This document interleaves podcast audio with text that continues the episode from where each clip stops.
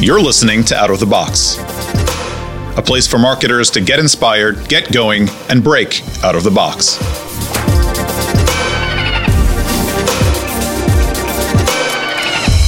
Welcome back, everyone. I'm Jess Overton. You're listening to Out of the Box, the marketing podcast exploring out of the box approaches to marketing and growth. Today, I'm joined by Martin Lancy, who's responsible for growing LinkedIn's mobile presence through preloads. Martin, thanks very much for joining us. Thank you, Jess. Appreciate the opportunity. Yeah, it's great to have you. So to start, I, I know you've you've you've worked at a, a, couple of pretty big name companies. Can you give us a, a, thumbnail of your journey in the growth marketing industry? How you ended up at your current role in LinkedIn?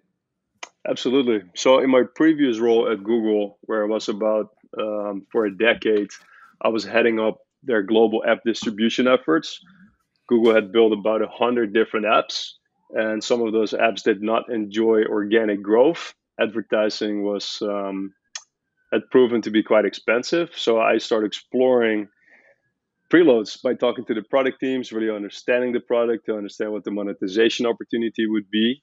And after heading up those efforts and doing preload deals with the top 10 Android OEMs, LinkedIn reached out to me about three years ago to help them set up their mobile growth program, including preloads. So that's what I've been doing at LinkedIn. And currently, we're um, we're preloaded on up to 500 million Android smartphones a year. So it's been it's been a great success for the company, and I really enjoy working in mobile growth in general. I think it's a really interesting space with a lot of opportunity. Definitely.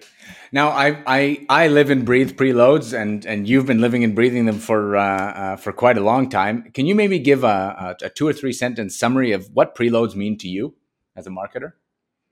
Preloads is both a distribution play to ensure that many people around the world, not just in the developed world, can find your app, but also it decreases the friction in the app install advertising funnel. The majority of users after clicking an advertisement will drop when they have to install the app from the Google Play Store. And preloads effectively circum um, circumvents that need because people will automatically go into the app. Right. Well, I, I don't think I, I could have summarized that better myself. Uh, it's certainly a, a, a great opportunity. Um, and I mean, I, I know from my experience, certainly I've worked in, generally, I've started in relatively small outfits, uh, uh, small to medium sized companies. And, and, you know, I've got a pretty good hold on, on how to grow something that's in that sort of range and, and make it big. What was it like coming into a company like LinkedIn that was already so big and having to then unlock a huge amount of growth? It was really interesting. I think um, just like with any new program for a company, no matter what the size, there will always be skeptics, which is good because you want to be challenged, uh, which makes it important to really present the business case in a way that's relatable for everyone at the company. There is um, I am very fortunate because even though I'm on the business development team, I have a dotted line into the cross functional growth team at LinkedIn, which is an unbelievably talented team of product marketing, data science, biz ops, product engineering, infrastructure, legal, procurement, trust, and finance. So they were bullish on the case, but having um, the the approvals and the research backing from the executive team in the beginning was quite challenging. So it was really important that the first few partnerships were a great success. And as you know, they take a lot of time to set up, to build that trust with the Android OEM or with an mm-hmm. intermediary to go live. So it's um it wasn't easy, but you know, like everything in life, it's it's good to be challenged and to build something from the ground up is um, very rewarding, especially when it works. Definitely. I'm interested to know a little bit how you identified those early opportunities and, and really estimated what partnership was going to be, you know, your proof of concept, as it were. Got it. I think from a scalability perspective, you know, when you when you identify Android OEM top five, you're looking at Samsung, Xiaomi, Oppo, Vivo. Uh, that's top four, and so from a scalability perspective, I was hyper focused on those four OEMs. And then I was from a feasibility perspective, you know, it's a negotiation play to understand how can you pay the Android OEMs? Is it possible to pay not just for the install, but maybe for an action in the app so that we have a better understanding of our LTVs and the mm-hmm. ROI positivity of, of the deal? And through those lenses of prioritization, we managed to kick off a first partnership with Xiaomi that has been incredibly impactful for our company from a growth perspective. And they're also a really great company to work with. So we were at their headquarters in Beijing, just north of Beijing, a few years ago, sharing Hotpot. They um, they're they're really great people to work with, and they're obviously growing year over year in staggering numbers, and not just in the American market. I mean, they're still predominantly in India, but we also see a lot of growth from our preloads in their geos uh, all over Europe, for example. Well, uh, I, I, hope that one day in the not too distant future, we'll be back in China having hot pots with uh, with partners. Um, it certainly looks like we're headed that way. Uh, but you you you mentioned uh, you mentioned the word LTV because I know that uh, in the past, at least, there there's been a lot of, at least I've been part of a lot of conversations where there's a, a, a contrast between the you know, the value of, of users that can be brought through a preload channel versus the brand awareness angle. How do you how do, how does that impact LinkedIn's growth strategy? Are you looking at, at it more from an LTV perspective and really driving installs from high LTV users through preloads, or is it more a, a brand awareness thing? Love that question. Thank you for asking that. To answer your question directly, it's still hyper focused on LTVs, mostly because the preload program is also being compared in terms of effectiveness and ROI positivity with our paid advertising campaigns and that team is also doing a phenomenal job. So we're still very focused on the LTV, and you'd be surprised that even with the brand awareness that LinkedIn enjoys, we still run some brand awareness campaigns. For example, there were bill- billboards just here in San Francisco, and the reason for that is because we, as a platform, have traditionally seen a lot of success in the category what we would call knowledge workers. Could be, for example, anyone with a college degree, typically people in sales, software engineering, consultancy, etc. However, we now see um, a lot of value as well for what we call first line workers. This could be Walmart associates, Starbucks baristas, you know, people working a first line retail job. And we, we want to make sure that we're a very inclusive platform. So all the product features we built, we the first question we ask is, is this inclusive to everyone in the global workforce? And that's also the uh, the vision of the company. We want to create economic opportunity for the global workforce, which is a total addressable market of three billion, and there's a lot of opportunity there. So naturally, we by by also focusing on brand awareness and in part through the preloads because you do have the app icon preloaded on that phone, albeit mm-hmm. it might be on the second or maybe even the third screen. It might be in a folder. We still see a lot of people clicking on the app and then converting into signing up. And, and that in itself is brand awareness, obviously very uh, a little bit harder to measure, but we, we do measure the LTVs from sign-ups and sign-ins uh, per geo. I'm interested in the the maybe shift not away from knowledge workers, but certainly towards integrating a, a, much wider audience into into the LinkedIn platform. Is something is that something that has been accelerated by COVID 19, or is it something that COVID 19 even spawned? I, I'm, I'm interested to know how that's come about. Excellent question. Yes, it is. It's both push and pull in the sense that, from a push perspective, we, we do just organically find first line workers finding out the value of the platform of LinkedIn and um, building their skills by using LinkedIn Learning. We have many free courses on LinkedIn Learning so people can better understand how to apply for a job, how to um, build your resume, your profile, etc. On the on the pull factor, we we're also just practically working to understand okay how can we accelerate this trend and how can we become even more valuable to first line workers? Because there's just a ton of demand on in in that space in general and it's really exciting. It's actually the the most like internal motivator for me to get up and, and really enjoy my work because naturally I think there's um there's an organic fit between between first line workers, uh, emerging markets, and Android. So from a from a growth perspective, that's really also where LinkedIn has the majority of its growth to still um, explore outside of knowledge workers in the developed world. And I'll be hyper focused on making sure that we continue to grow, but in the uh, first line worker front, so to speak.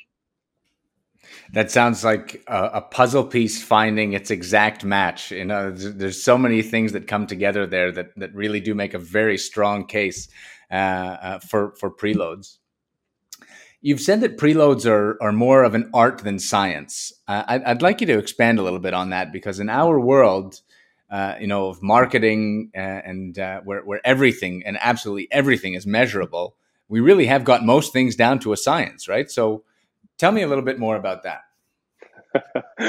yes, you're, you're absolutely right, and that's I, I, have said that before that preloads is more of an art than a science. I'll, I'll tell you that's typically not what I lead going into an executive conversation.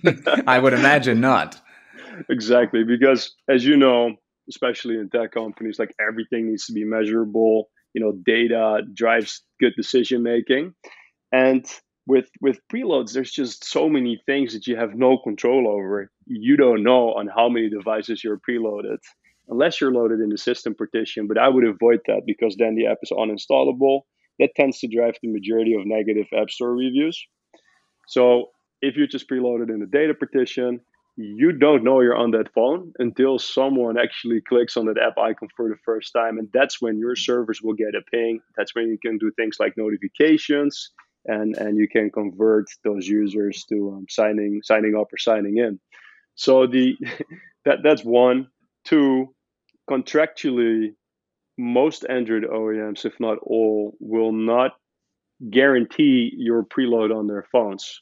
It is it, the contract is there for uh, for obvious reasons, but I I strongly believe that it's mostly trust based it's just it's it's an agreement between you and the Android OEM, and in true partnerships fashion, it needs to be a win-win.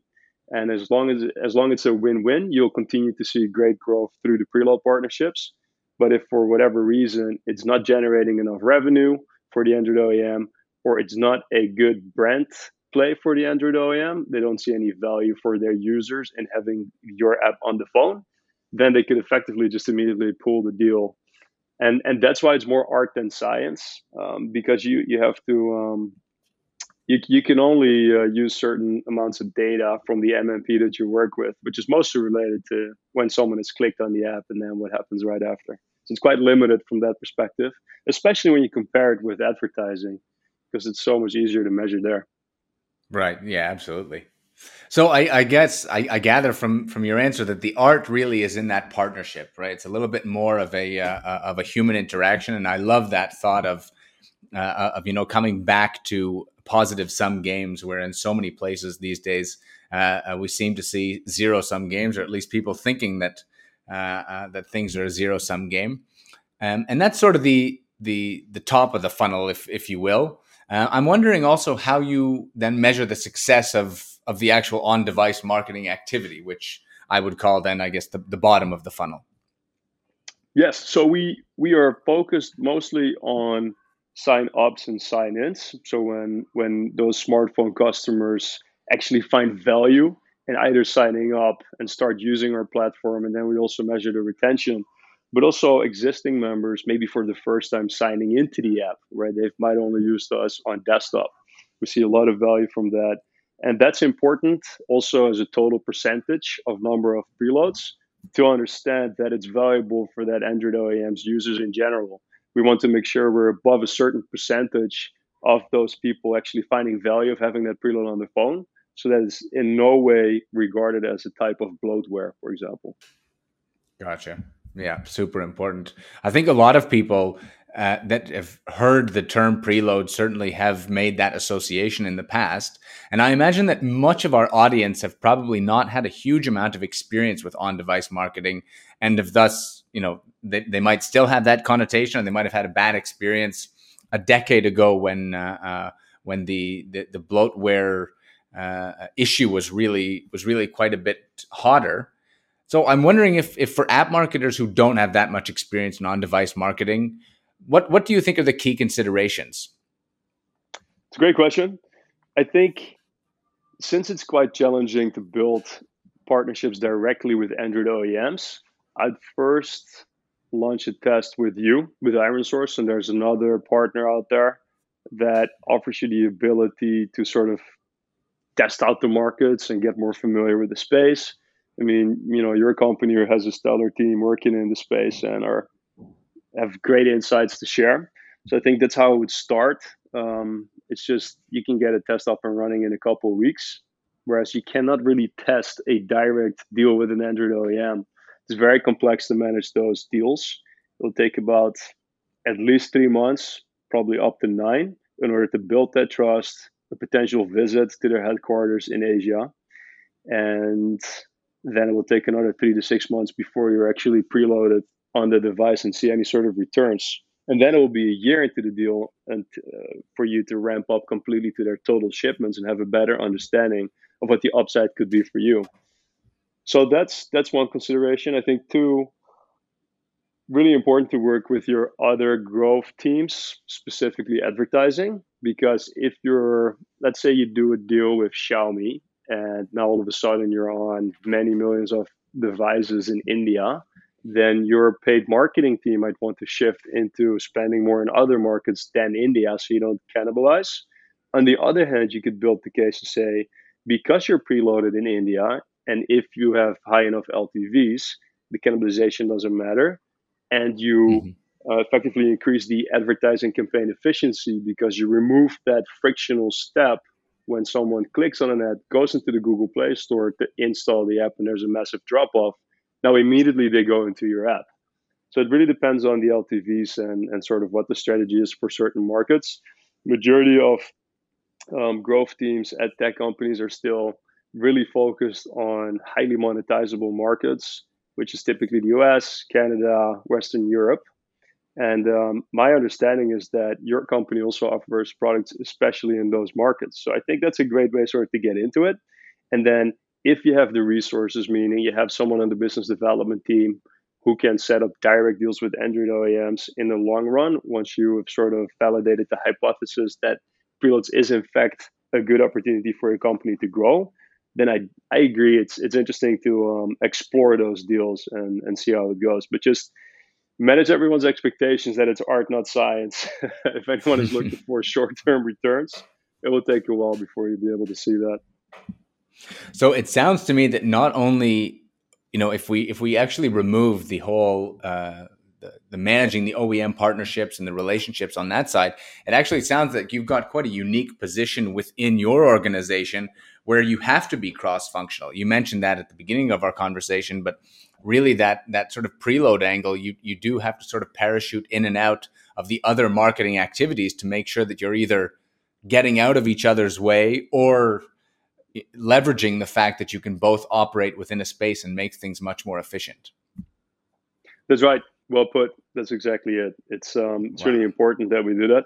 And and what I also love about working at LinkedIn, we are a product driven organization from a decision making perspective, which means that whatever our preloads team and the paid marketing team come up with, we will always get feedback from our cross-functional partners, specifically in product and business operations. They will act as sort of like a neutral party to really compare and contrast the um, the effectiveness and the impact that both programs can drive to ensure that we make the right investment decisions. That sounds like a really efficient and smart way to run things, uh, and, and and not get into each other's way. Um, certainly, in a big company, that's that's that's that's that's got to be a big consideration. I'm wondering what you think about the relevance for smaller companies, right? Because you you you you're working with LinkedIn now, which is obviously a huge name. You came from Google, which is an, arguably an even bigger name. What do you think about? Uh, but you know, I say mom and pop, but the mom and pop apps of the world, uh, uh, the, you know the smaller development houses, the guys who are just breaking into markets. Where where where can a preload strategy fit in for uh, uh, for an outfit like that? I think it might not be so much a question of the size of the company. It might be more a question of the functionality of the app. For example, if you uh, if you have an app that has is valuable to the users of those um, sorry the customers of that smartphone and it doesn't compete with any other app that is either installed by Google or another partnership or preload partnership that the partner have. I think there's there's a case to be made for doing preloads. And easiest way to scale is obviously start with you as a company, and then maybe you explore direct deals if you have the bandwidth and resources to do so. And and to make that more tangible, for example, highly monetizable apps in the new space with a lot of advertising, gaming apps with very high LTVs, they could easily make the business case to say, well, we have high enough LTV, so let's just spend lots of this money on preloads. It's you know buy low, sell high, and you very quickly understand your ROI positivity. You can just um, optimize those campaigns directly with your company. Um, you don't have that flexibility and granularity of targeting if you do a direct deal. Typically, you're just preload it on all devices globally, uh, except mm-hmm. for China, where the Google Play Store is not available. So that's that's the example of like what could work from a preload perspective. If you have one of those types of apps or fall into one of those categories or social for example something with high brand equity. On the other hand if you are a gaming app and the quality of the game might not be great but the monetization might be there the android oem might not want you on that phone because they don't really see the value at in terms of um, providing the best experience of apps offered to their customers on the phone.